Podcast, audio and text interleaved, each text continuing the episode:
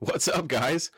Don't ask me what that cheesy countdown was for. I just had to, it's an option on StreamYard, so I thought I'd give it a shot and see what it was all about.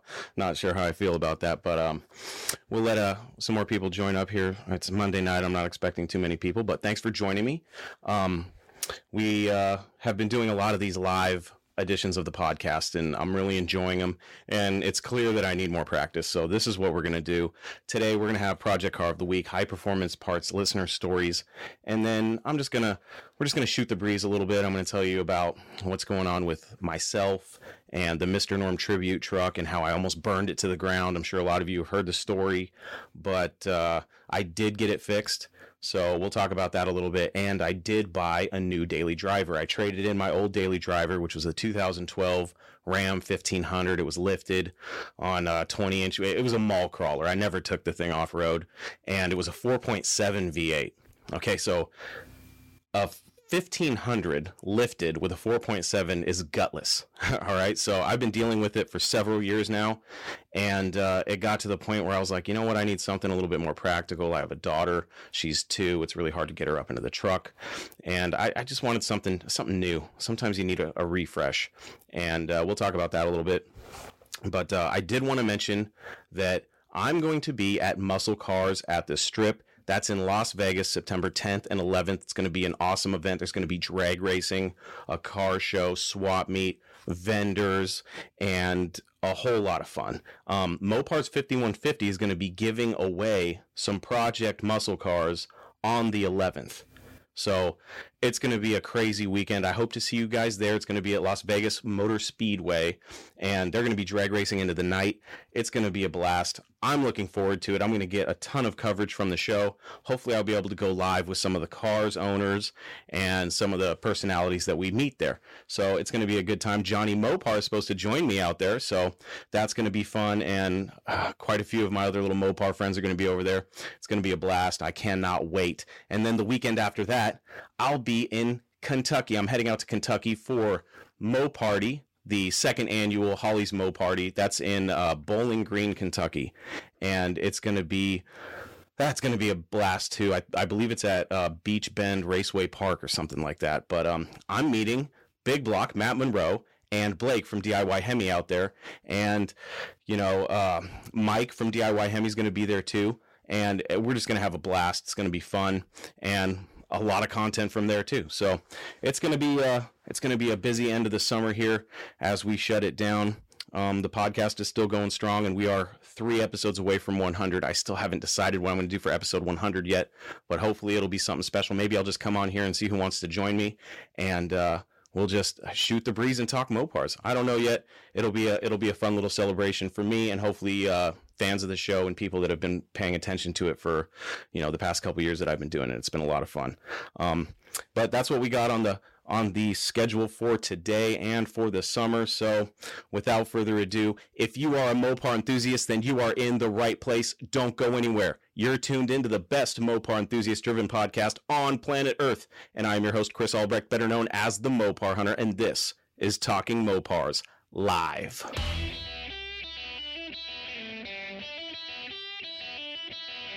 You're listening to Talking Mopars with the Mopar Hunter, your direct connection to all things Mopar.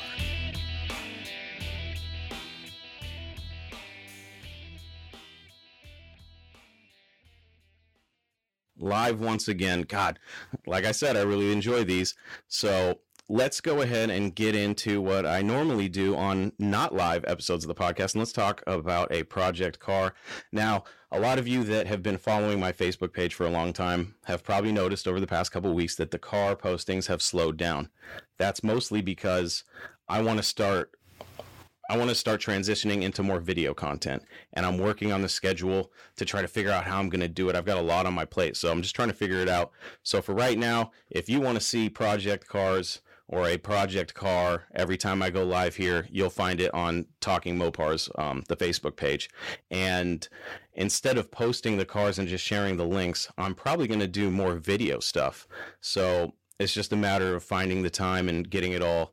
Uh, my life has been kind of crazy lately, so that's why this episode is late. I bought a car over the weekend. It just, it was just a, a tough weekend. I, I actually called into work today. I got up at three thirty in the morning and I said, you know what?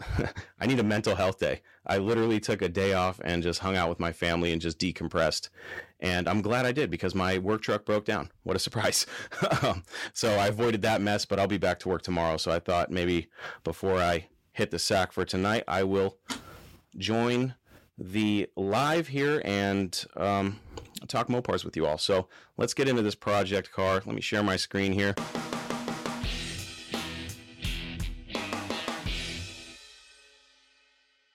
I just jumped on Craigslist and I picked something that I thought was um, a reasonable project that, you know, most people could uh, relate to, as far as, you know, it's not a seventy thousand dollars Charger that's been fully restored. This is an afford what I what I consider an affordable muscle car.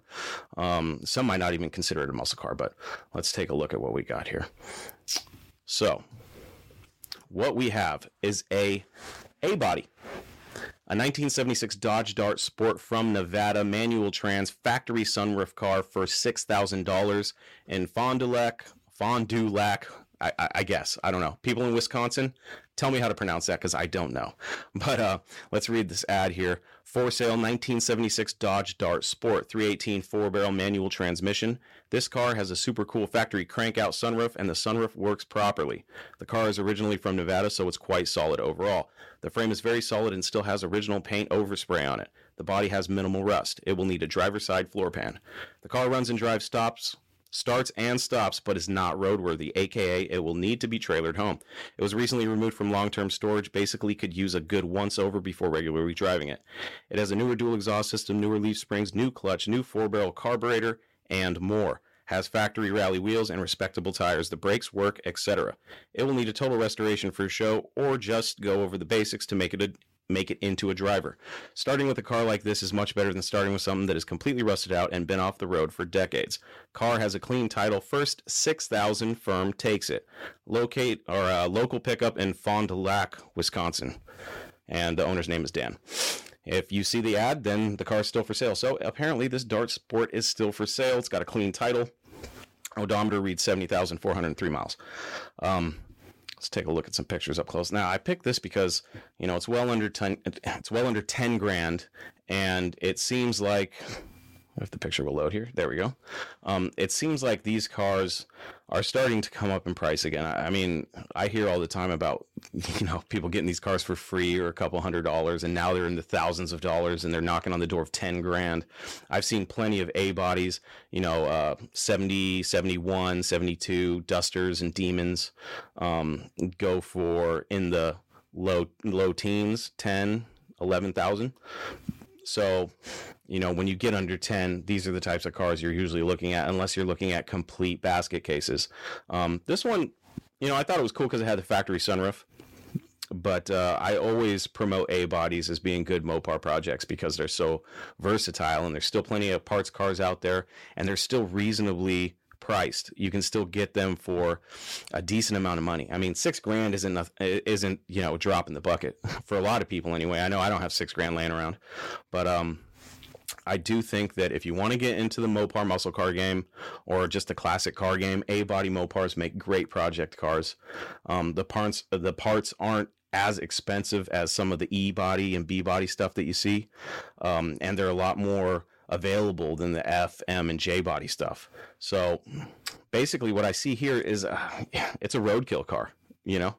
Um, I hate to be cliche and say that, but I mean, look at what we got here. Manual transmission, bucket seats, and you could patch that floor really easy if you just want a ratty, a ratty uh, car to drive around. I mean, this thing is ready to go. You just got to get through it. Uh, the sunroof actually looks in really good condition. Sometimes you see these and the tracks are all rotted out. So it's a blessing that this car is from Nevada. It really uh, did this car a lot of justice. Um, it looks solid for six grand. I mean, even the door panels are, pre- are in pretty decent shape. The dash, you know, the dash pads tore up, but you know, it's ratty. What do you expect? But, um, yeah, it's funny. Every time I see Dart Sports, it always cracks me up when I think about, you know, the religious uh, sect that was having a problem with uh, the name Demon. So they went back to Dart, and uh, the Demon died and the Dart sport lived. I always thought that was kind of funny. Look at the back seat in this thing. Aside from some tears up top, it looks pretty solid. Um, usually you can see uh, mold all over the belts. This looks pretty good. The floor doesn't look too bad. Not in the back seat anyway, but who knows what's underneath that carpet. But um, spare tire well looks good. It's got a rally wheel, full-size spare. Jack is in it. Yeah, that's not too bad at all. This is a, I know, here we got a shot underneath. It is solid. I mean, like I said, a desert car. This is, this is uh, a really good platform to build a ratty driver. You know, you're not going to be winning any shows with this unless they have a ratty driver class. But, um, you know, cars like this don't give, get enough love. You know, everybody wants the Chargers, the Challengers, the Cudas, um, and even the even the Dusters and Demons over a Dart Sport or like a Plymouth Scamp or a Valiant. But those cars, man, you can still get them reasonably cheap and you can still have a lot of fun. I've said this before. You can throw, uh, you know, some of them come with small blocks already. You can build up the little small block and then throw it in something else that you find later on down the road. You can build a big block and do a big block swap in an A-body. That's always a lot of fun. And then you can take the big block out if you find another car that you'd rather have it in.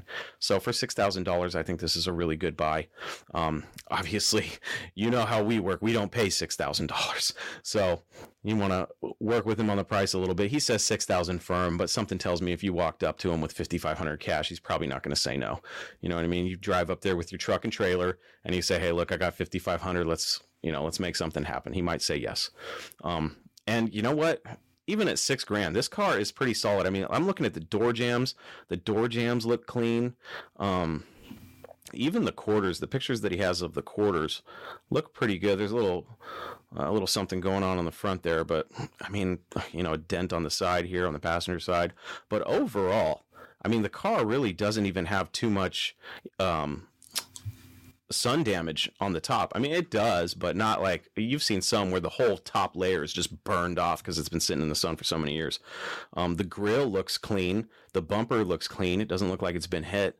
Um, yeah, this is a this would be a fun a fun project car for somebody. Um, a lot of people don't like the big bumper style and the taillights and the big beak on the front end. You know, all that can be changed. You can cut that sucker off, cut that sucker off, and do a front and rear clip swap, you know, and make a clone of something. Um, a Duster or Demon. Uh, in this case, it's a Dodge, so you'd probably go with the Demon. Um, but yeah, it's, you know, six grand. Come on. You know, it's these cars are not getting any younger and they're not getting easier to find. I'll tell you that. But um, I think cars like this are a good buy and a good um, gateway drug into Mopars. So that's Project Car of the Week, or of the day in this case, uh, the nineteen seventy-six Dodge Dart Sport from Nevada in Wisconsin with a factory sunroof and a manual transmission for six thousand dollars. Very cool car.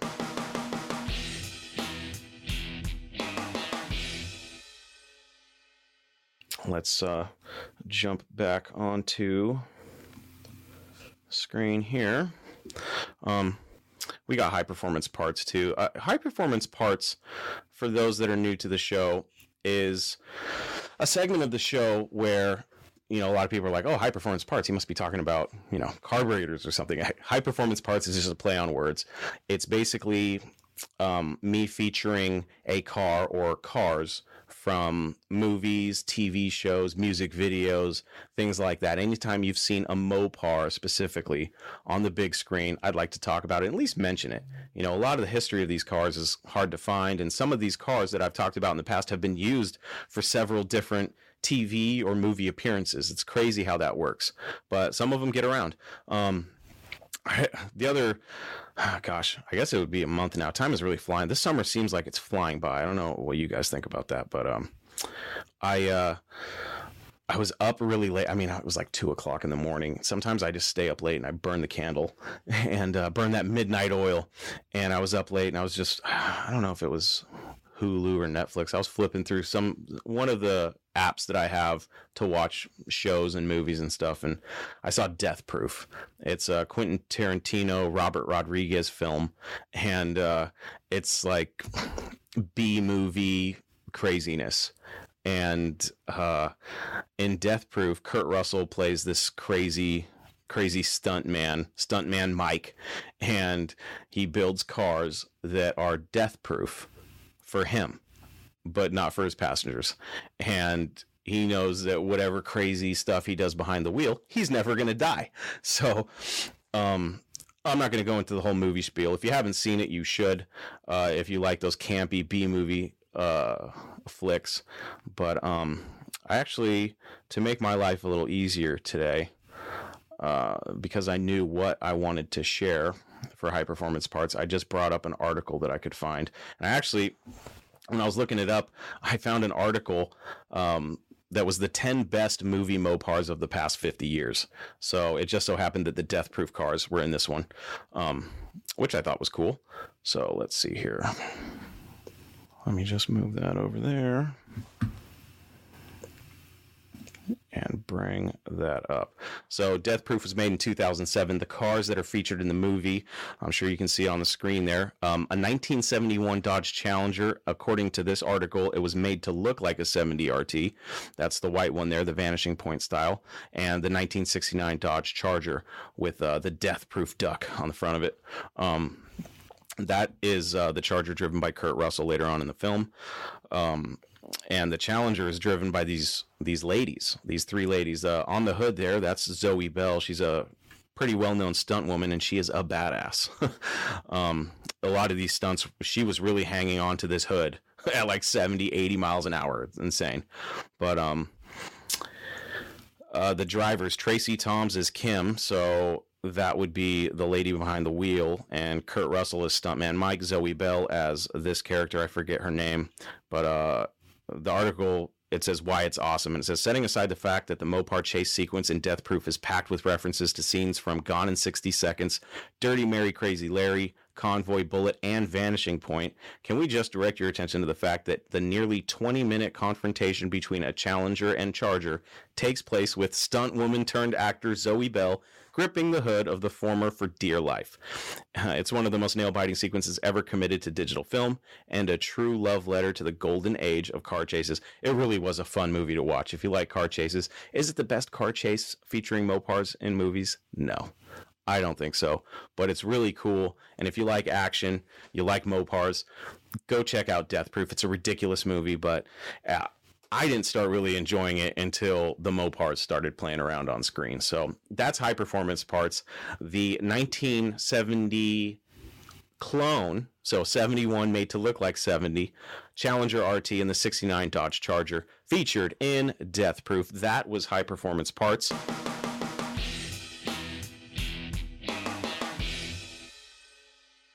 Let's jump into the comments real quick. I don't know if anybody's been commenting. I don't have those pulled up. Let me, uh, let's get back over here. Two comments. Mark Moore, what up, brother?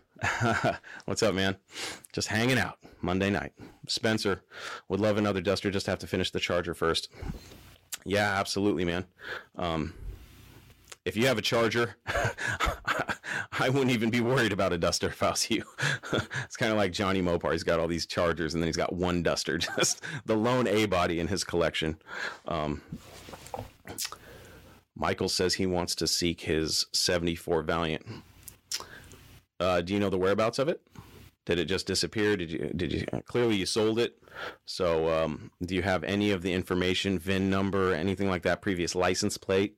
Um, sometimes those things can help if you go to the Department of Licensing and, um, you know, make a friend, see if they'll look it up for you. Uh, some places don't keep records that old. Um, from what I understand, they all went digital at some point and got rid of all their old documents, so some of the old registrations and stuff have been completely wiped out. That's from what I understand and from what I've been told. Um, so it's kind of hard to find those old cars unless you know the person that you sold it to. Maybe you still have the bill of sale or something.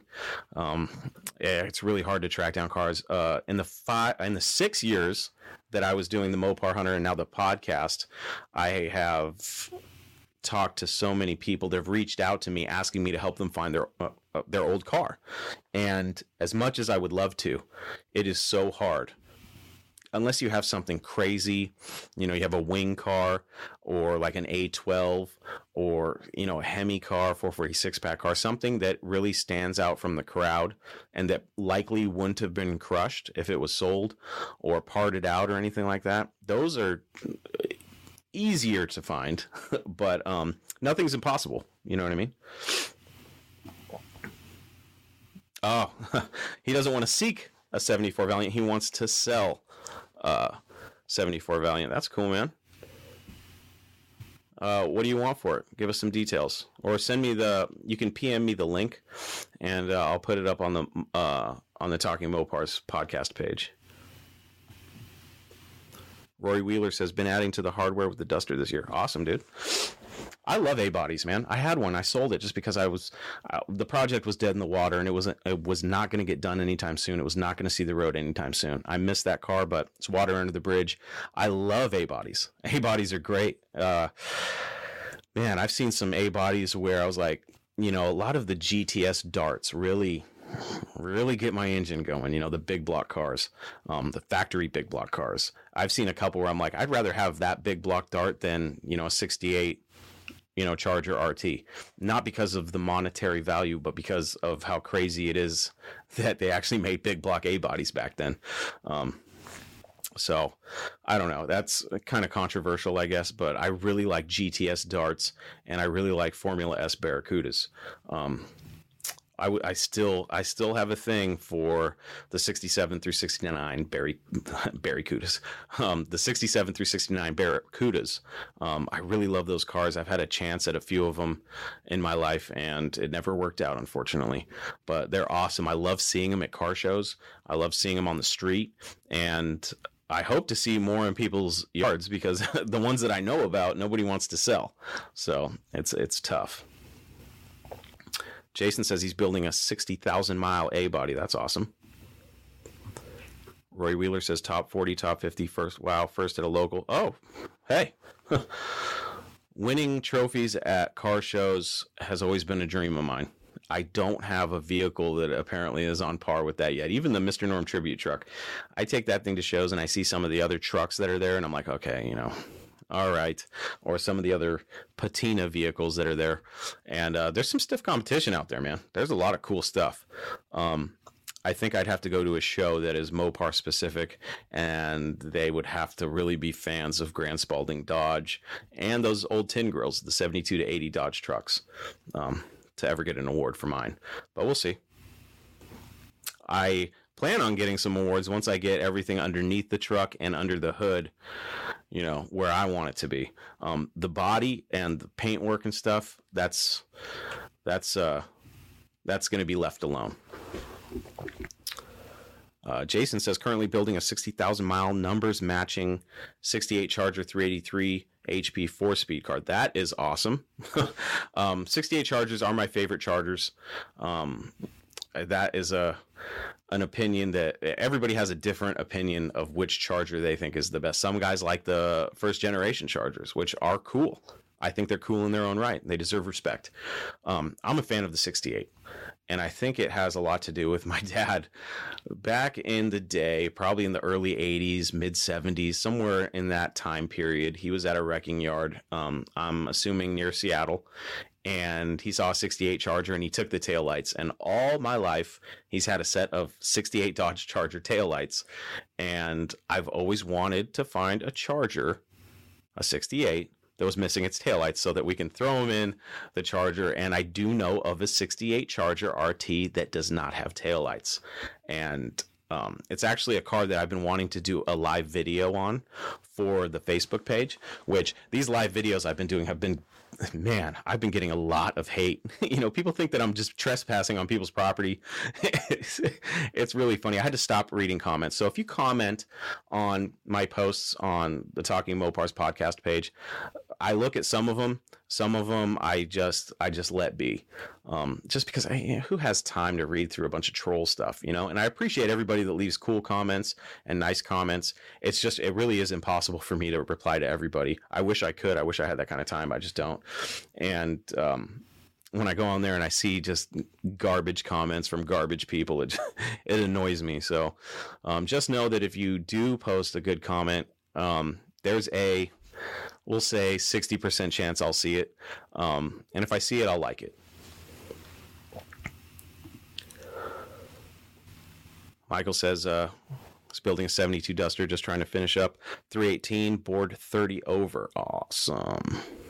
Spencer says, also love the tin grill trucks. I had one. Those also make great project uh, Mopars. You know, much like the A bodies, um, I love them for project cars, and the C bodies too. The C bodies don't get enough love. I know I do, I, I feel like I have been neglecting them on this show, and I feel bad for that because I know there's a lot of people that are into C bodies that listen and watch the show, and um, I love C bodies. Every once in a while, I'll see one where I'm like, God, that would be such a cool hot rod. You know what I mean? Some of them have the ability to pull off the muscle car feel, you know what I mean? And some of them, the big body sedans, it's a little bit more challenging, but you, it can be done. I've seen it. Um, Billy says, I know of a sixty-nine Cuda three eighty-three four-speed car. It's a basket case, but the body is very solid. Almost bought it a week ago, but bought a sixty-five B body instead. Billy, how much did the guy want for the big block Cuda? That's, uh, that's cool. Oh, I posted a video. Um, some of you may or may not have seen it. It's the one where there's a couple Barracudas behind a fence at a storage facility. And I kept saying Cuda in the video when I was referring to the seventy, and I got roasted for it. And like, I do know the difference, but I'm so used to saying Cuda that I just say Cuda. So, you know, sue me if you want, I guess. uh, that's uh, the Mopar purist thing. And I get it. You know, it's like when somebody calls Inviolate for a Plymouth, when they call it Plum Crazy, I'm not going to beat them up for it. You know, the more widely known name is Plum Crazy. So, you know, I, would I correct them if I heard that? Probably not, unless unless they deserve to be humbled out a little bit. You know those people that I'm talking about, the ones that, you know, run their mouth and it's like, okay, I got to humble this guy a little bit. You know what I mean? Sometimes you run into those people. Sean says, I just bought my first Hemi Charger at eighteen. I love it so much. I got some questions, Sean. Are we talking about a Hemi Charger, Hemi Charger? Like, you know, anywhere between sixty-six and seventy-one? Or are we talking uh, newer, modern Mopar Hemi Challenger or Charger? Because those are cool, too. I have no problems with modern Mopars. In fact, I just bought one over the weekend. We'll talk about that later. Um, yeah, Hemi Charger at eighteen? Hell yeah, dude.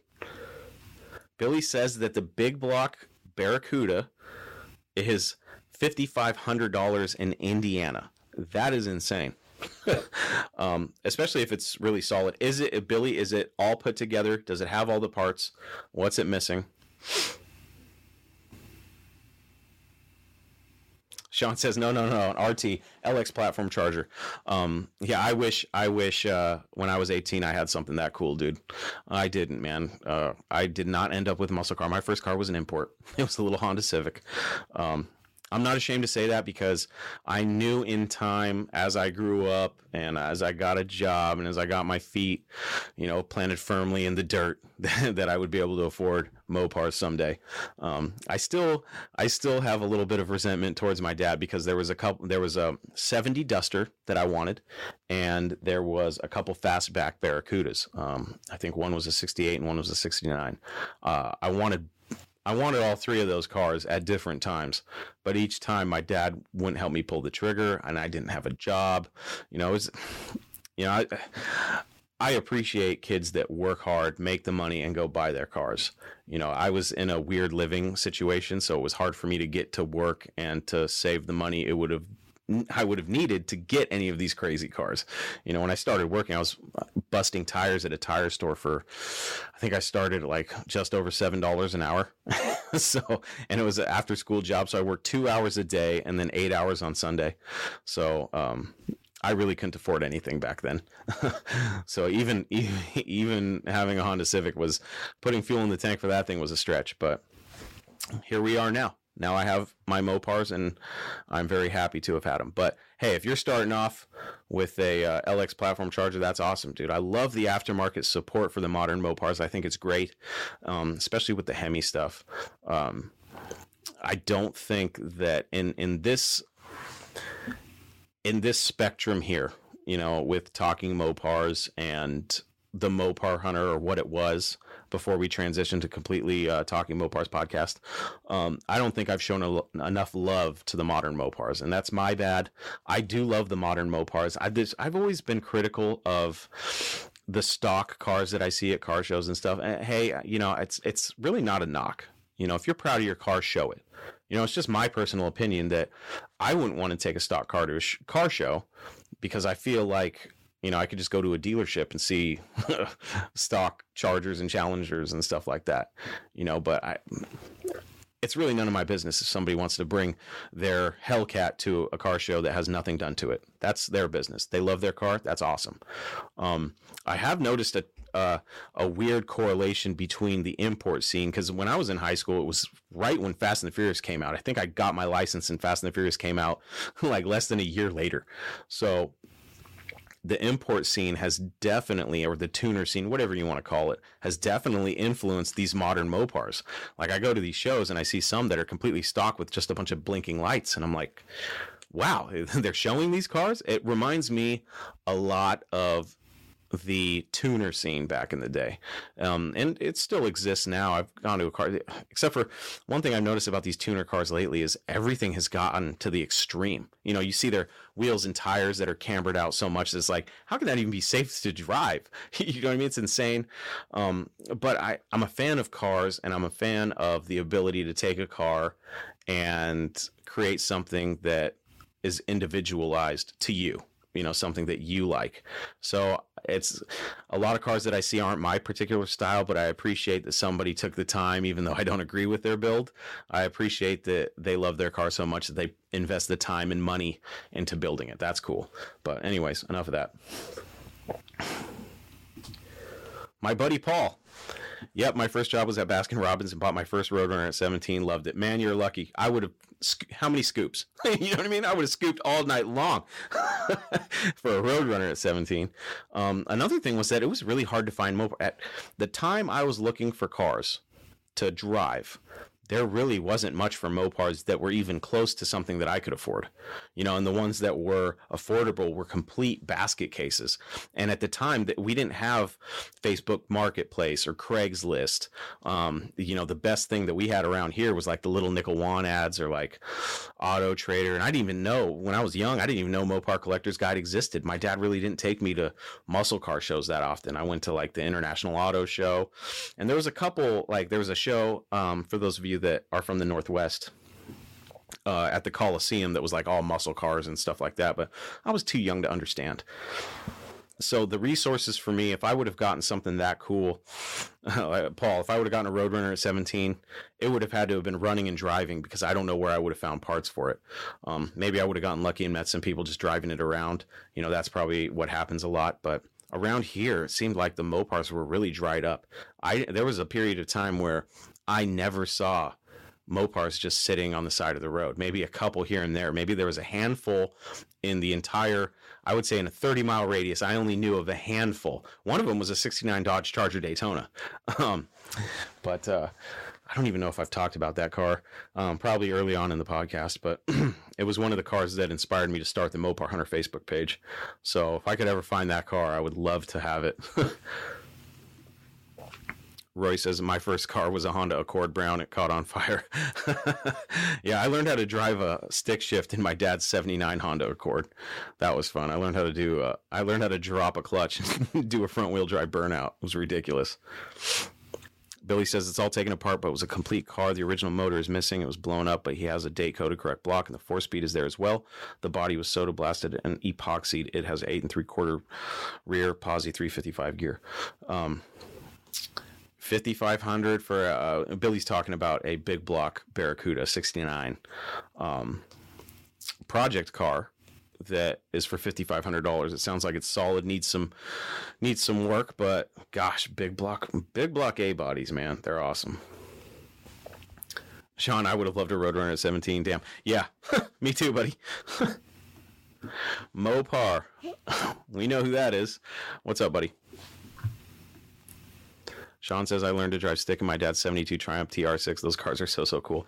Um, they're small, man. I see them every once in a while. Gosh, they, uh, I wouldn't want to get in an accident in one of those. back in the day, I had a, uh, I'm not sure if I've ever talked about this. Uh, back in the day, I had a, I had a few of them just because they were all I could afford. And I thought they were kind of cool. Um, I had Honda C R Xs, the little two seaters, and I got in a car accident with one, man. There's a car that I would suggest not getting in a car accident in. It's a little C R X because they are death traps. Um, thankfully, my buddy and I got out virtually unscathed.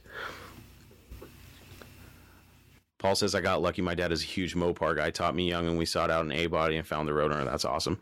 My dad tried to talk me back into the A-body tarp, but I was hooked on the Roadrunner. I don't blame you, dude. um, yeah, that's... Uh, that's... Uh, Gosh, I, I just had a little, like a daydream of what it would be like to have a Roadrunner at seventeen. I would have gotten in so much trouble with that car because I attended the street races, and around here was all import stuff. And every once in a while, you'd get a guy with a V eight that came through. I remember a guy had a Ford Lightning, you know, big deal. But I mean, if you're racing a bunch of Hondas and stuff, you're going to smoke them. Um, a couple Fox Body Mustangs. Uh, I think there was a Cobra that rolled through one night and just blew everybody's doors off. Um, but man, if I had a Roadrunner back then, man, I would have gotten in so much trouble because I still would have went to the street races. I just would have been racing a bunch of imports, which would have been fun. Uh, yeah, I never saw a Mopar show up to the street races. That is a tragedy. That is a tragedy. Um, it would have been me had things worked out differently, but they didn't. So I'm pretty sure, though, that it probably worked out for the better because I would have gotten in a lot of trouble. I got caught street racing a Honda once. I've never talked about that because I'm ashamed of it. uh, maybe someday I'll talk a little bit more about, about those days because they were so ridiculous. Paul said his dad said a B-body was too much for a kid. I yeah, I'm sure my dad would have thought the same thing. My dad said no to A-bodies, dude. The Roadrunner had a four forty. It was never too much. Yeah. Um, gosh, I don't even know what I would have done with a Big Block Mopar back then. Crazy stuff, man. Um, let's get into... Uh, so we've done Project Car of the Week. We've done High Performance Parts. Uh, let's get into listener stories.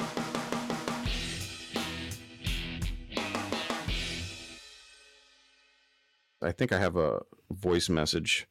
Um It might be from Tad. I don't know. Let me just see here. So we have one. One voice message. It's twenty-three seconds long. Let's see what this voice message is. Let's let's make sure that the volume is up here. Hopefully you guys can hear this. Let's play it. Hi. Um, I just uh, I just want to say I really love your show. On I don't have any Mopar stories, but I just really love the podcast and the channel, and was doing it every day. I found it yesterday, though. It's pretty great. So thank you. And that's it. Um, that's a nice message. Uh, you don't always have to call and share a story. You know, you can call and tell me how much you like the show. I don't mind that at all, and I'll play it on the show. Um, I wasn't expecting that. Um... Uh, I'm glad you love it. That's why I do it, because I'm an enthusiast and I love talking to other enthusiasts about cars. It's one of my favorite things to do. It is my favorite thing to do in the world of cars, is just talking to people about them, because if it wasn't one of my favorite things, then I wouldn't be doing it. You know, um, next to driving them, cruising them, building them, stuff like that, uh, talking about them, you know, with other enthusiasts, because if you share a passion about something, you know, like Mopars, anytime I talk to another truly passionate Mopar enthusiast, we always have a good time. I've never talked to a Mopar enthusiast who shared the same passion as me that was a negative conversation, you know, except for the trolls on Facebook, but those don't count. You know what I mean? Um, I kind of... Let me know in the comments. Should I call this person right now live and see if they want to talk on the phone? I don't know if I... Could I get sued for that? I think that would be kind of funny. Um... I don't know if it was a, the voice was really low. I couldn't tell if it was a female or a young man, you know, and I don't want to be offensive. Um, I, I would really like to call them and find out some more information, you know, how they found the show, how, how enthusiastic about Mopars they are, you know, something like that. But uh, maybe we'll try that another time. Um, I don't know if it would be a good idea to call somebody live on a show like that.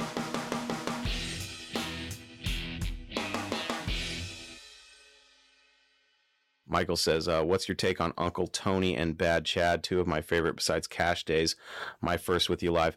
Michael, uh, funny story. So let me tell the quick Uncle Tony story. So back when I was running my Facebook page that was formerly known as the Mopar Hunter, um, where I was just sharing cars that I found on Craigslist and stuff, uh, I've always been a fan of podcasts, and I've listened to all, pretty much all the automotive podcasts that I could consume that had anything to do with Mopars. Any episode that had a Mopar involved in it. That's actually how I found out about Blake from D I Y Hemi. I was listening to the Muscle Car Place with Rob Kibbe, and he had Blake on, Blake Anderman from D I Y Hemi.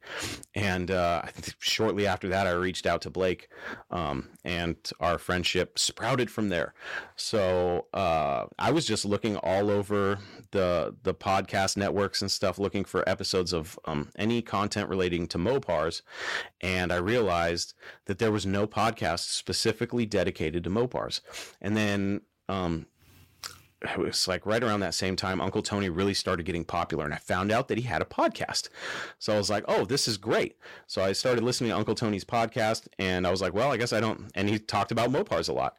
And I was like, well, I guess I don't need to uh, start a podcast. And what's funny is before I started listening to Uncle Tony's podcast was that I had bought the domain name for Talking Mopars. I had come, I, I thought, I thought I thought of the name, and I had this whole plan as I was going to start the podcast and it was going to be great. And then I stumbled across Uncle Tony's podcast. And as I started listening, I was like, well, there, there goes that idea. Cause if Uncle Tony's doing it, he had a way bigger name than me and he was blowing up. So, you know, not wanting to compete with somebody who just squashed me like a bug and probably nobody would listen to my show. Um, I just listened to his. And then one day he mentioned that he was going to do a show, a podcast with Dave Ray from, at the time he was with Graveyard Cars, I believe still. And, uh, he was going to call it Talking Mopar or Talking Mopars. And I was like, oh, son of a, I was so mad. I was like, oh, so, you know, that the little pipe dream I had about having the only Mopar podcast was gone. I was like, oh, well, there goes that idea. And, uh, as I was listening to his podcasts, all of a sudden they stopped. And I was like, okay. So I gave it a couple weeks, no podcast, no podcast. And what I found out through reaching out to Tony was that he was seeing so much success with videos and YouTube specifically that he basically abandoned the podcast because he wasn't making any money from it. And uh, I, I, that message that I sent to him, it was basically the ask for um, his blessing to use the name Talking Mopars, because I know he had mentioned a name somewhat like that. I don't know if it was Talking Mopar, Talking Mopars. I don't remember exactly. I know it was so close that I didn't want to use it without talking to him first, because I didn't want to. First of all, I didn't want to be a thief. Second of all, it was out of respect. You know, because I respect Uncle Tony and what he's done um, for himself and for his family, and uh, you know, all the entertainment he provides. Uncle Tony's entertaining, whether you like him or not. He's funny. He smokes cigarettes and he burns them all the way down to the butt, and he still smokes them to the fiberglass filter. He smokes them down. Um, But I reached out to him and I was like, look, I heard on your podcast you were talking about doing a podcast with Dave Ray called Talking Mopar or whatever. I came up with the name Talking Mopars. I bought the domain and I was going to start a podcast. But if you're using that name, I will either A, abandon the idea altogether, or I'll come up with a different name. And he said, nope, go ahead and use it. He basically, he told me that his, the podcast was dead. He goes, I'm fully focused on YouTube right now. Go ahead and take it. So I took it. And that's how Talking Mopars came to be. So I will forever be indebted to Uncle Tony. You know, if that guy came to me for anything, if he's like, Chris, I need to be on your show, or, you know, I, I doubt he'd say that, or uh, he needed me to help him with something, I doubt he'd need my help with anything. Um, uh, I would always be there for Uncle Tony, um, just because of uh, the opportunity he gave me, because he could have easily said, I might use that later. So no, see you, kid, get out of here. You know what I mean? And I wouldn't have blamed him for that, but he let me have it, and I have it now. And Tony, you ain't getting it back. um, Bad Chad. That's a, I believe you're talking about Bad Chad Customs. He's a interesting character, man. Some of these guys, you meet people in the car communities that are like um, savants, or they're like, that their mind works on a different uh, frequency than other people. And they just come up with these crazy ideas, these in, insane ideas and these insane builds. Um, you know, uh, all the crazy hot rodders from back in the fifties, you know, that were building the street rods and the, for the custom culture scene and things like that. These people were thinking on a different on a different level. So Bad Chad is one of those guys. He's created some crazy cars. Nothing. Some of his cars, like, I wouldn't be caught dead driving them. Not my style. I absolutely one hundred percent respect the level of fabrication skills that guy has. He's amazing. Um, so I do enjoy uh, that show. I don't watch it that much. I have watched quite a few episodes, but I really, it sounds cliche, but I just don't have the time to watch as many of the car shows as I like. Um, Cash Days. I see you mentioned Cash Days. I do like Street Outlaws. I'm not sure if I mentioned this on the podcast, but uh, being from the import scene and seeing the street racing that happened then, uh, I thought that Street Outlaws was a joke when I first saw it, because I was like, these aren't street cars at all. You know what I mean? I was like, these are, these are drag cars that they trailer to the street. You know what I mean? Nobody's driving this car to work tomorrow.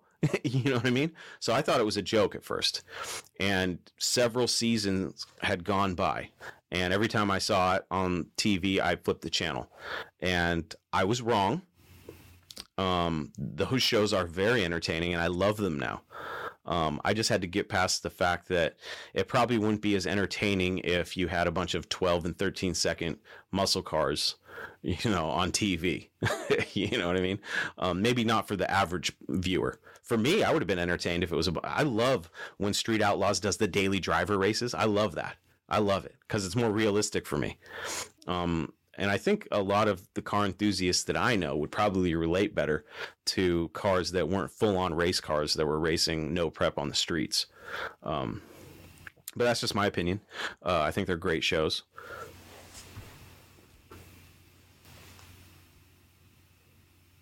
And thanks, Michael, for uh, joining me live. First time. Um, I hope you enjoy the show. Hopefully it gets better in time. Um, these are usually, like, I fly by the seat of my pants on these things. Um, when I'm not doing a live and I'm just in here just recording my podcast, I can hit stop, rewind, edit whenever and however I want. Um, when it's off the cuff and live, sometimes I trip over my words and stuff like that. And I'm sure I've said some wrong things, but, you know, that's all part of the fun. Uh, my buddy Blake Anderman from D I Y Hemi dot com. Wahoo! In for a random comment. Mopar. Awesome, buddy.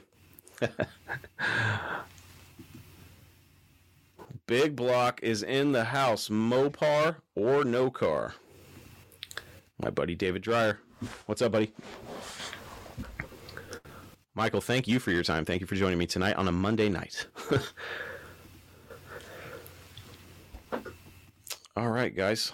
Thanks for joining me. You know, I, every once in a while I get a wild hair. I had I was so busy over the weekend that I just didn't get a chance to record the podcast, and I have really uh, my consistency has been in the in the tubes, and I apologize. Um, I'm behind on a lot of stuff, and finally, I there was a couple things that were stressing me out, and those things have have calmed down. Um, one was the Mister Norm truck, which um, I suppose we can talk about now. Uh, I don't know how much I. Oh, my buddy Mike. Okay, before we get into the story of what happened with Mister Norm, Mike is actually a big part of the repair of Mister Norm. So my buddy Mike News, I've known this guy for twenty years. Hi, Mike. He's one of my best friends. And uh, it was his birthday on the eighth. And we had hung out the night before. And he, when I got home, he sent me a an ad for a two hundred dollars five point seven Hemi. And I've been sitting on this one hundred dollars Hemi forever. And I knew that his birthday was the next day. And I was like, hey, you want a Hemi for your birthday? You know, because Mike, uh, you're a good buddy. And you're the only person I know that has two Talking Mopar stickers on their vehicle. I don't even have that. And you have an old school Mopar Hunter sticker on your truck, too. So you deserve that Hemi. Um, and I, I'm excited. He's going to build that engine with his daughter. Um, and uh, just the fact that you're getting your daughter into cars, especially Mopars, you know what I mean? Um, that's cool for me. And uh, I'm a big fan of Hemis, and uh, I have some connections in that game. So um, it'll be fun to see. Mike is a technician, a Honda technician, and this is his first Hemi build. So it's going to be fun to see what he does with it. I know uh, he's already got it torn down, so that's good. Can't wait to see uh, what you do with it, man. Obviously, I'll be watching that very closely.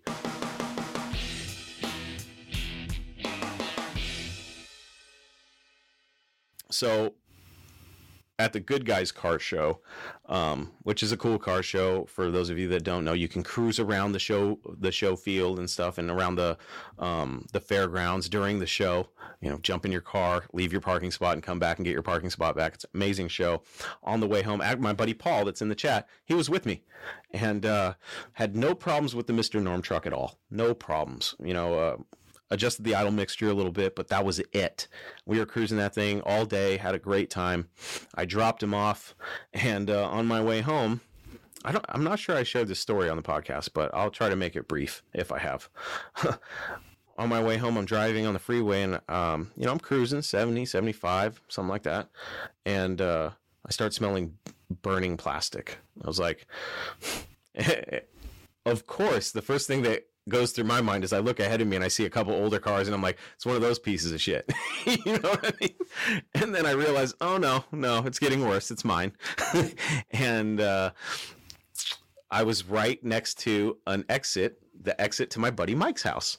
And him being a technician, I knew that, you know, if I was going to pull over anywhere, it sure as hell is better to pull off at his house, because I know he's got some tools, rather than on the side of I five, you know what I mean? So I, I had a split second decision, because I was like, I think I can make it home. I don't know why the hell I even, I don't even know why that crossed my mind. But uh, I quit thinking like an idiot, and I got off the freeway, went to his house, pulled up in front. He came out because he heard the truck. I popped the hood, and I looked at the wiring harness, and all the wires that went from the alternator all the way up, the whole engine harness was literally melting. Like, real time melting right there. So bad that the insulation had come off nearly all the wires. Um, it was uh, it was crazy. And I was on the street, and it's like, fire it back up, pull it into the driveway. And I'm like, shit. And I'm thinking to myself, this thing is going to burn down right here. Get it down there, shut her down, realize I need a whole new engine harness. I order a whole new engine harness on eBay. And uh, I don't think I told this part of the story yet. I got the harness, open the box, and it's for a seventy-seven. I have a seventy-eight uh, Dodge D D one fifty, uh, and I was like, I don't know if there's a big difference here. I don't know if this is going to be a bad or a good thing. I guess we'll find out. So I laid my old harness, what was left of it, out, and laid the new harness out, and there was only a couple things that were different. Other than that, it looked like it would go in, so we threw it in there and did a couple little modifications, and the truck fired right up. No problems. I drove it home the other day. No problems. Um, I need to take a little closer look at everything, and I haven't had a chance to do that yet, but uh, I will, and um, I'm glad that uh, I'm glad that Mike still lives in the old neighborhood, because that really saved my back. I, I I would hate to have had that thing towed, because it is low, and I just imagine, even if they brought a flatbed, unless they had pieces of wood to pull it up onto before they winch it up the rest of the way, it probably would have ripped the front spoiler off, unless they had tools, and I, I didn't have any tools. Um, I also didn't have a fire extinguisher, which I now have in the truck, so that problem has been solved. Um, but uh, the other news is that I traded in my two thousand twelve Dodge Ram fifteen hundred with the four point seven. It was uh, blazing saddle pearl, I think is the color. I thought it was a beautiful color, but if the truck hadn't been lifted and didn't have twenties and uh, big tires, it probably would have looked like an old man truck. But I loved the truck. The problem that I always had with it was that it was a four point seven and not the Hemi. It was, you know, I had like three hundred ten horsepower, but it was still, when you're trying to push a big, heavy truck like that, it's not going anywhere fast. Um, I pulled uh, the Mister Norm truck home with that truck, and it was struggling. It was so pathetic. Um, My buddy that was with me on that trip, uh, he's like, are you flooring it? And I just looked at him. I was like, shut the f- Yeah, I'm flooring it, dude. Um, so I uh, I was still making payments on it. It had over, because I rolled over. I had a two thousand one Dodge Ram twenty-five hundred, short bed, black, extended cab, turbo diesel. love that truck, but it needed, I was broke a few years ago and I didn't have the money that, you know, I don't have, I'm not rich now by any means, but I have more money than I did then. And I didn't have enough money to go through the entire fuel system. So I ended up rolling over and getting um, another truck, which is the truck I just traded in. So I had negative equity in that thing. And because of the chip shortage and everything else going on, um, it's a bad time to buy a car unless you're trading something in because you can get more for your trade. And in this case, um, I still had a couple grand of negative, negative equity, negative, uh, negative equity. And, uh, I broke even. So that's all I asked. So now I don't ha- I didn't roll anything else over.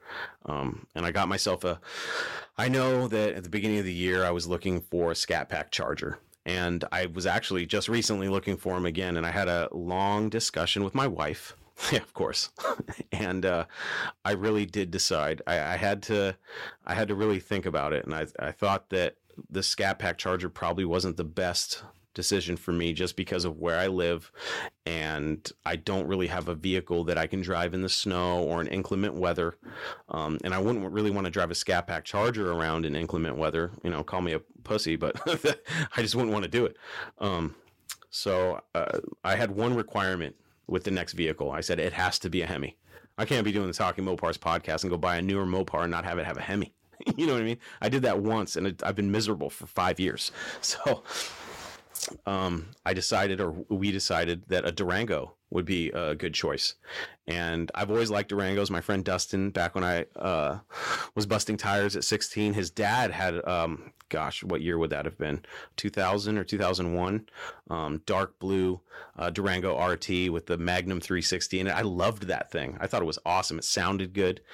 Um, And for a while there, in like the two thousands, the Durangos really got shit ugly. They were ugly. That's just my opinion, of course. But they were, they. I thought they were ugly looking. And then um, as you got into the uh, two thousand, what, twelve, thirteen, fourteen, fifteen, I think, is when they started transitioning to the newer style. Um, that's when I started going, oh, okay, good job. Good job, Dodge. And they started making them look a lot cooler. Um, and recently, within the past few years, they started putting the S R T front ends on even like the R Ts and uh, even the G Ts. So you've got these V six Durangos running around that look like um, they have the Hellcat hood.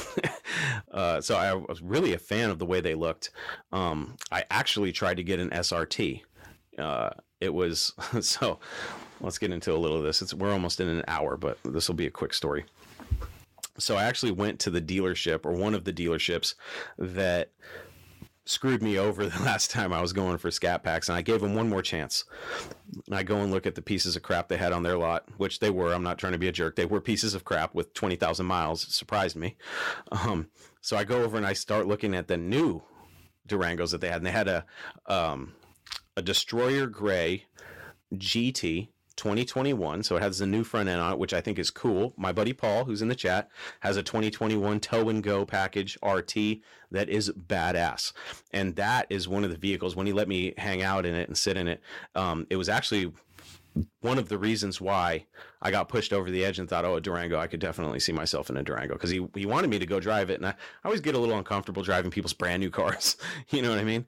But uh, just in my little neighborhood, I just did a little maneuver and I, I gave it a little gas and I was like, ooh, ooh, man, that Hemi is not, you know, it's no slouch. So, um, and I'm looking around, I'm like, this would be a, this is great. You know, can seat as many people as I need. I can fold the seats down if I have to haul something. And if I really have to haul something crazy like dirt or rocks or something, I'll go rent a U-Haul for twenty bucks. You know what I mean? So um, I I realized that a Durango would be a good fit. So I'm at this dealership looking at this V six, right? And the, I hate when dealerships do this. You have the um, the window sticker, right? And this one was like, I don't know, high forties, low fifties, which is crazy for a V six if you ask me, but they're nice. They're nice. They're nice S U Vs. And uh, one of the salesmen, I don't know who it was, was standing there and I was like, wow, you don't have a second sticker on this one, um, which is the dealer markup. Um, I said, oh yeah, it's on the other side. And I was like, of course it is. So I go over there and this G T was sixty-three thousand dollars. I about... It was almost an underwear changing moment because I was like, you've got to be kidding me right now. You're insane. sixty-three thousand dollars for a V six. You're out of your mind. um, not when I can go get uh and I understand the new the new front end looks killer, but uh man, that's insane for a V six, especially when I look at last year's models and you can get one with really low mileage for like forty, forty-five. You know what I mean? Um, so that's the dealership that I went to. I don't know if I told this story. Um, I was at one dealership and I tried to order a wide body Scat Pack Charger, a black one with red, with red guts, with red suede interior. Um, it was going to be like my big surprise. And, uh, I didn't realize that the chip shortage was so bad that I put in the order for the car. All I wanted was to know some time frames, and they couldn't really give me a hardcore time frame, but they wanted a thousand dollar deposit. And the deal was, I give them a thousand dollars. They order the car for me. The car gets to the dealership and I buy it. But because I had the truck to trade in, they were going to lock in the trade in value. And when the car came, we were going to do the transaction. But I said, what if it gets here and I don't like it? And they're like, well, you know, never have we had somebody order a car and not like it. And I'm like, well, would you give me my thousand dollars back? You know, because anything can change in the, you know, twelve weeks or whatever it takes to order a car and get it delivered. Um, so I was like, well, there's another dealership that has a wide body right now, a wide body Charger. It's Go Mango sitting on their showroom floor, and it's been there for a while. Um, and their sale price on the internet is like forty-seven thousand dollars. And that was right in the price range that I was looking at. And I was like, okay, I'm going to go look at that one. But I had, or- I just put in the order. I just hadn't given them the thousand dollars.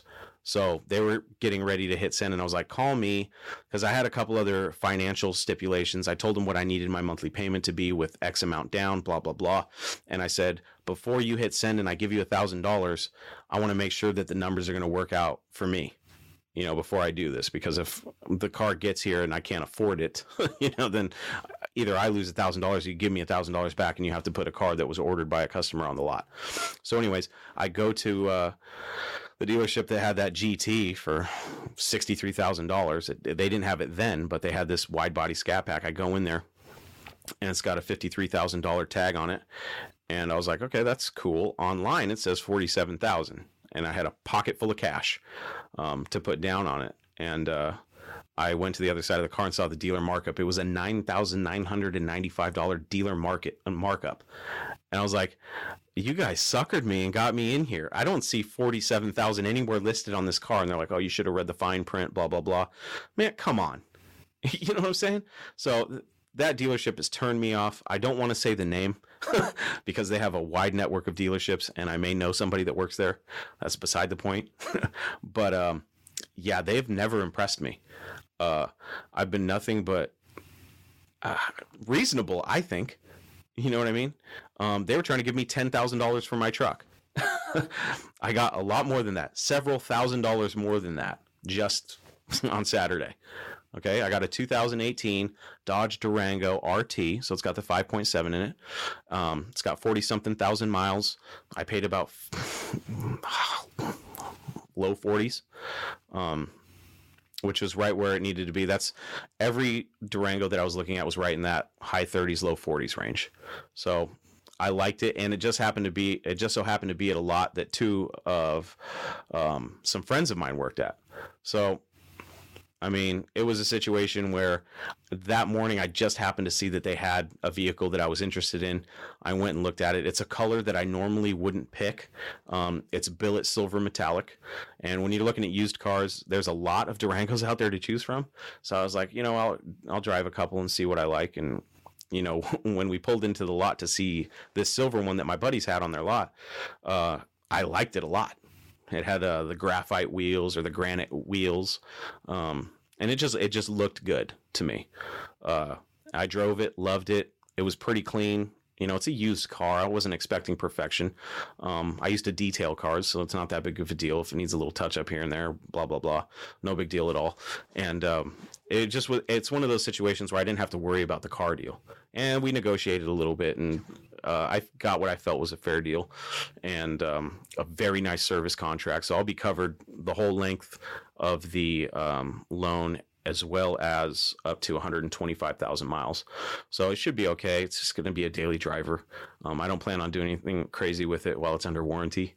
Um, the only thing I've done to it, uh, aside from enjoy it so far, is the one thing that annoyed me about it was the Dodge logo in the grill. I took that thing off.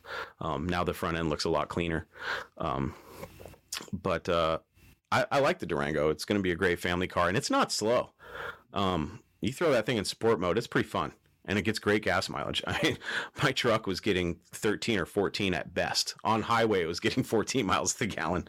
So, and this thing's got all sorts of technology. I don't know if some of you old school guys are a little against the new Mopars, but if you get in one and you start learning all the technology that's inside them, it's really crazy what they can do.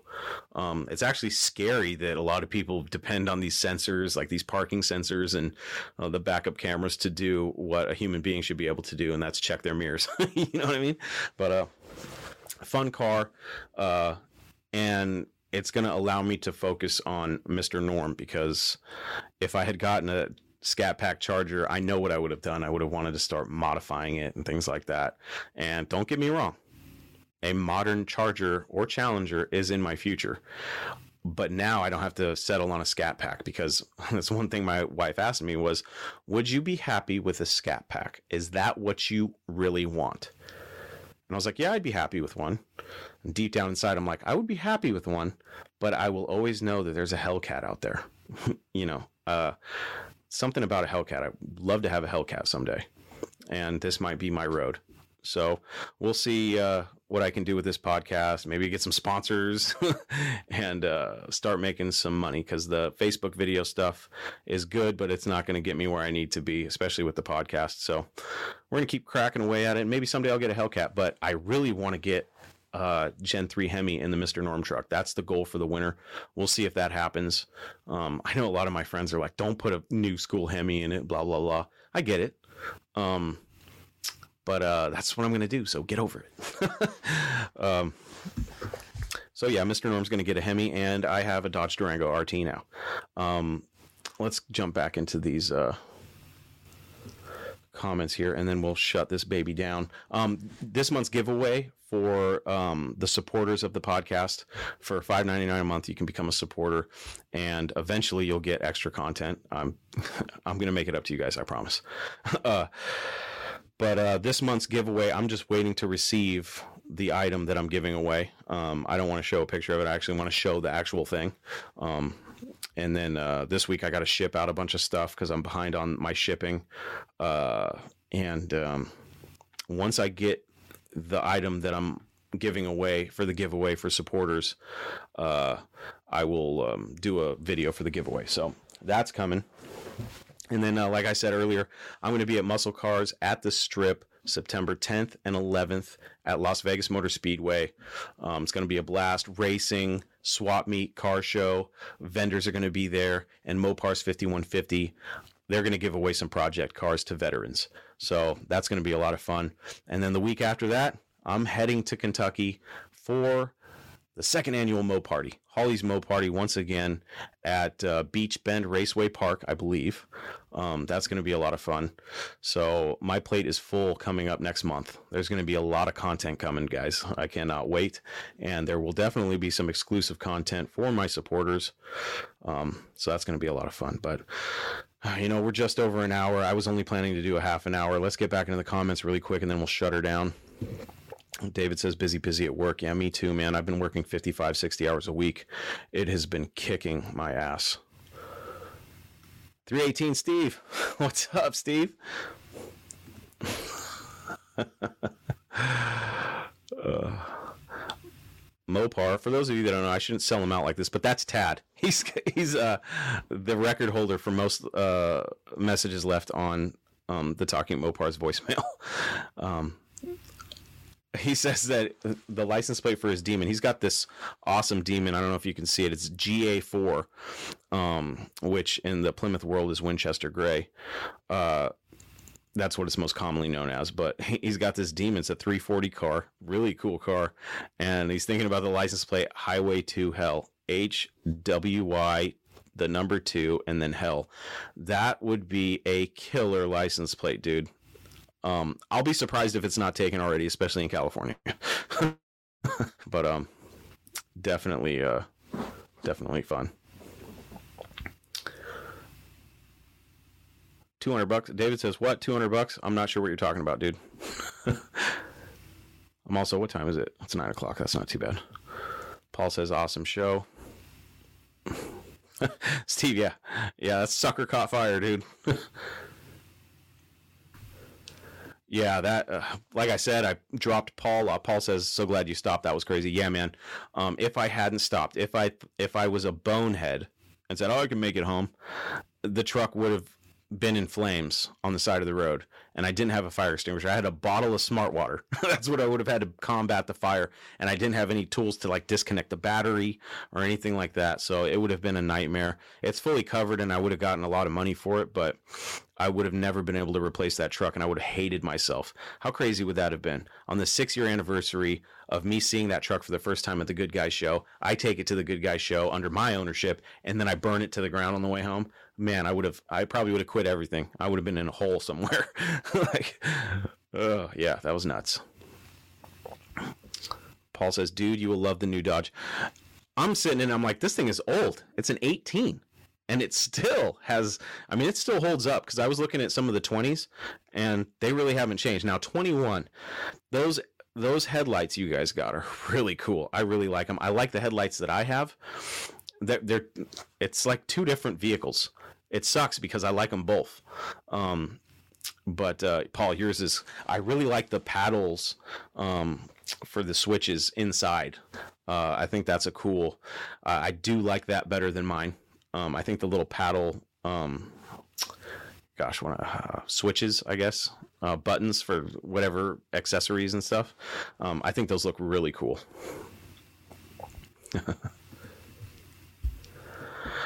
Yes, sir. Someday I will have a Hellcat. Cameron, a buddy from work, says, you're thinking ninety-eight R T, but you'll love the Hemi. Had mine for over five years and still love hitting the throttle. You know, there's a... I have no issues at all with five point seven Hemis. They are no slouches. Now, are they as fast as a six point four or six point two supercharged Hellcat? No. But let's be realistic. I've driven Scat Packs, okay? They've got a little bit less than five hundred horsepower. Uh, it's like four eighty-five. Um, less than that to the wheels. And they're fast. Now, I know that some people, although they're not fast, you know, they got Hellcats or, you know, Hellcat Red Eyes. Um, those things are ungodly. You know what I mean? These Scat Packs, though, I was like, God, if I had something this fast, it's hard for me in the five point seven not to put my foot in it and leave it in sport mode all the time. You know what I mean? Um, and I'm not saying that the, that the five point seven Hemis are fast, but they are sure as hell not slow. I'll tell you that right now. They are not slow. Um... I'm sure if I lined up the Mister Norm truck and this Durango, the Durango would walk it. It would be gone uh, with seven people in it. You know what I mean? Uh, it's just a, it's a comfortable car. I got a power sunroof.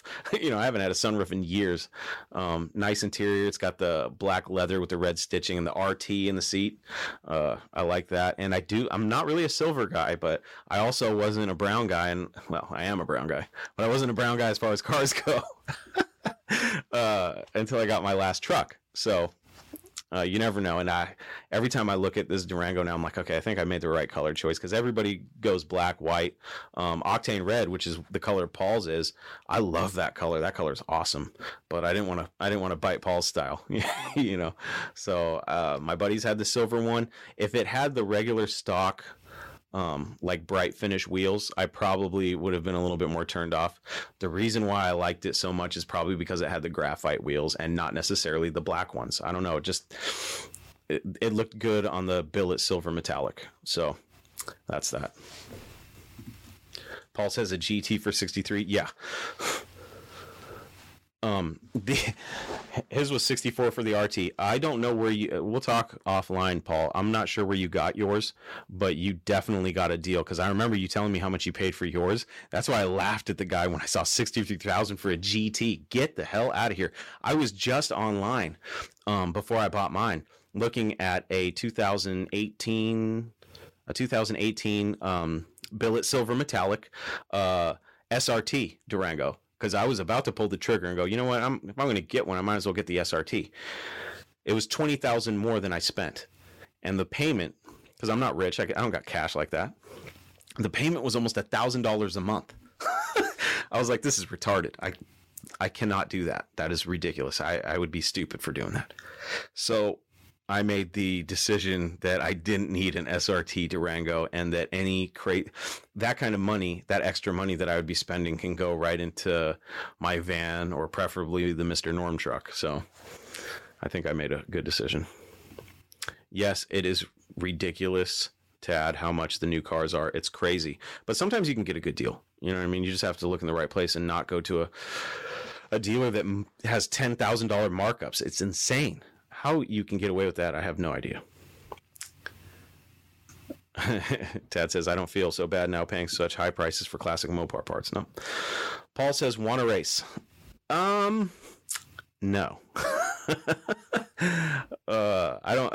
Yeah, yeah no. No, I don't want to race, Paul. Although, I will say this.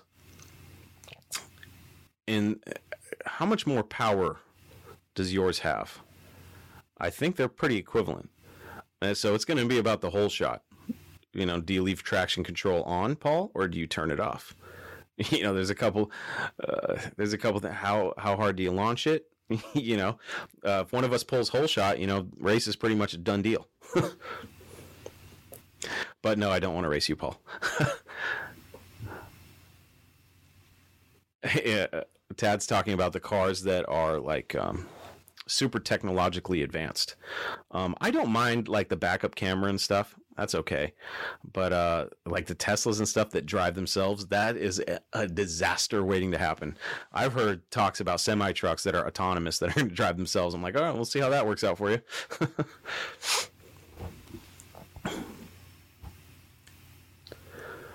Uh, Cam says, trust me, I felt the same now that he's ready to mod- modify his RAM. Be careful and don't do what I'm going to do. Uh, are you going to supercharge it or something? I, I'd be lying if I didn't say that I spent like a good hour or two since I bought that Durango looking at superchargers, but I'm not trying to void the warranty. Tad, I'll race your Demon right now when you're towing it on a trailer, and I don't have a trailer that I'm towing. That's probably the only way I'll beat that thing after you get the three forty in it. Actually, you got the three forty in it. Is it running yet or what? Um, God, I can't. This Demon he's building, it's going to be, it's going to retain the patina, and it's going to have a nice little small block three forty in it. Tad, leave it Mopar. I like that. That's funny. Because then I'll feel funny selling you out every time, going, hey, don't be fooled. His name's really not Mopar, it's Tad.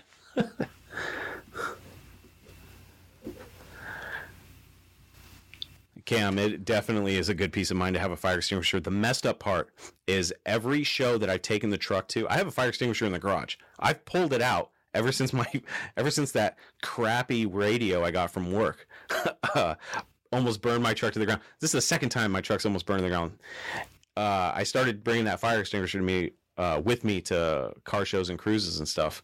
And I take it to good guys, and I didn't grab the fire extinguisher. What the hell I was thinking, I don't know. Michael says, I keep trying to update my car's warranty, and they keep hanging up on me. There's a uh, company called Uproar. So U P R O A R dot car. I think it's dot car, but they're a Seattle-based company, and they do warranties differently. So you pay monthly, and their coverage is pretty, pretty good from what I've seen. Um, you can't lock in for a long period of time. I think you have to reevaluate every three years or something. But uh, for the crazy plan, it's like, um, I want to say forty dollars a month, which, you know, if you sit down and you work a car deal, the service contracts that they offer, you know, are negotiable. Um, you can spend five grand, you can spend three grand, you can spend fifteen hundred. You can work it into the deal. The thing with car dealers is they'll they'll work the numbers one way or another. You know what I mean? I got friends in the car business, and I know that they could give me a better deal than I got. You know what I mean? But I don't mind paying my friends a little bit more because it puts food in their mouths, and I appreciate them making the process easy on me. And I really don't like to negotiate on newer cars. I like to negotiate and lowball the old stuff.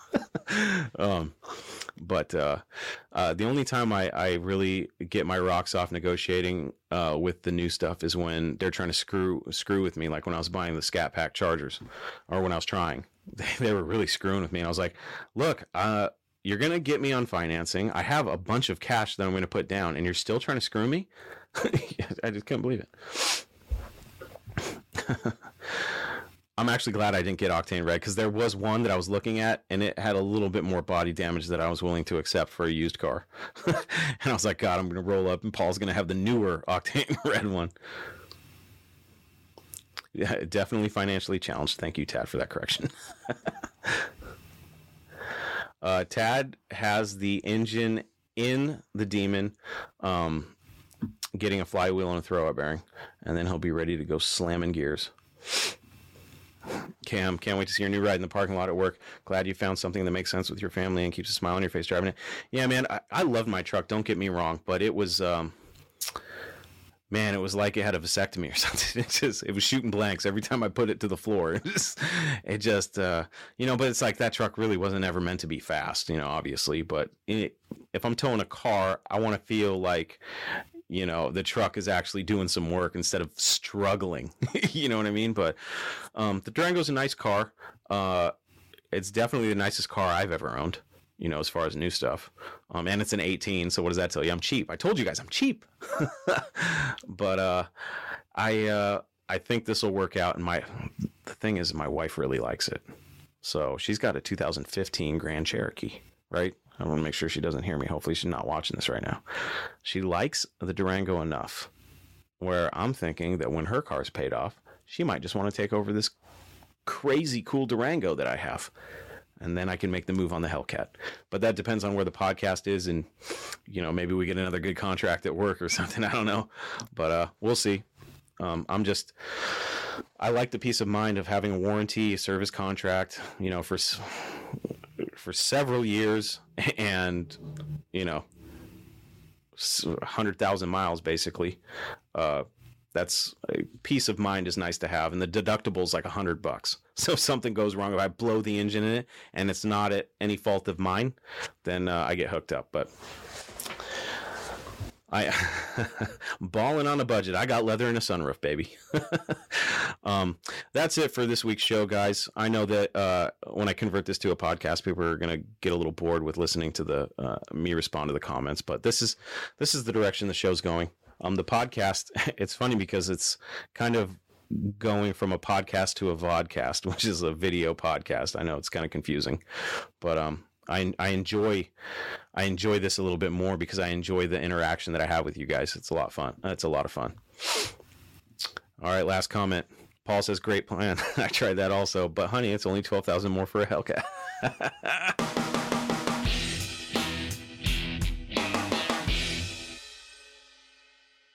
And on that note, thank you for joining me, folks, for everything you need to know or want to know about the podcast. Please visit talking mopars dot com. And if you have any questions, comments, complaints, Mopar stories, or anything else on your Mopar addicted mind, you can reach me by email, chris at talking mopars dot com, or you can send me a voicemail to my voicemail box at two oh nine, two eight, Mopar, and I will play your message on the show. That's it, folks. Um, catch me at Muscle Cars at the Strip, September tenth and eleventh in Las Vegas, and at Beach Bend Raceway Park for Holly's second annual Mo Party the weekend after that. I think it's the seventeenth. Um, it's going to be crazy, folks. But uh, that's it. Thank you. And we'll see you next time. No Mopar left behind. My name is Chris Albrecht, and that was Talking Mopars live.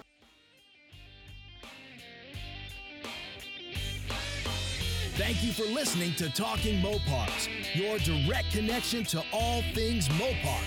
Until next time, remember, no Mopar left behind.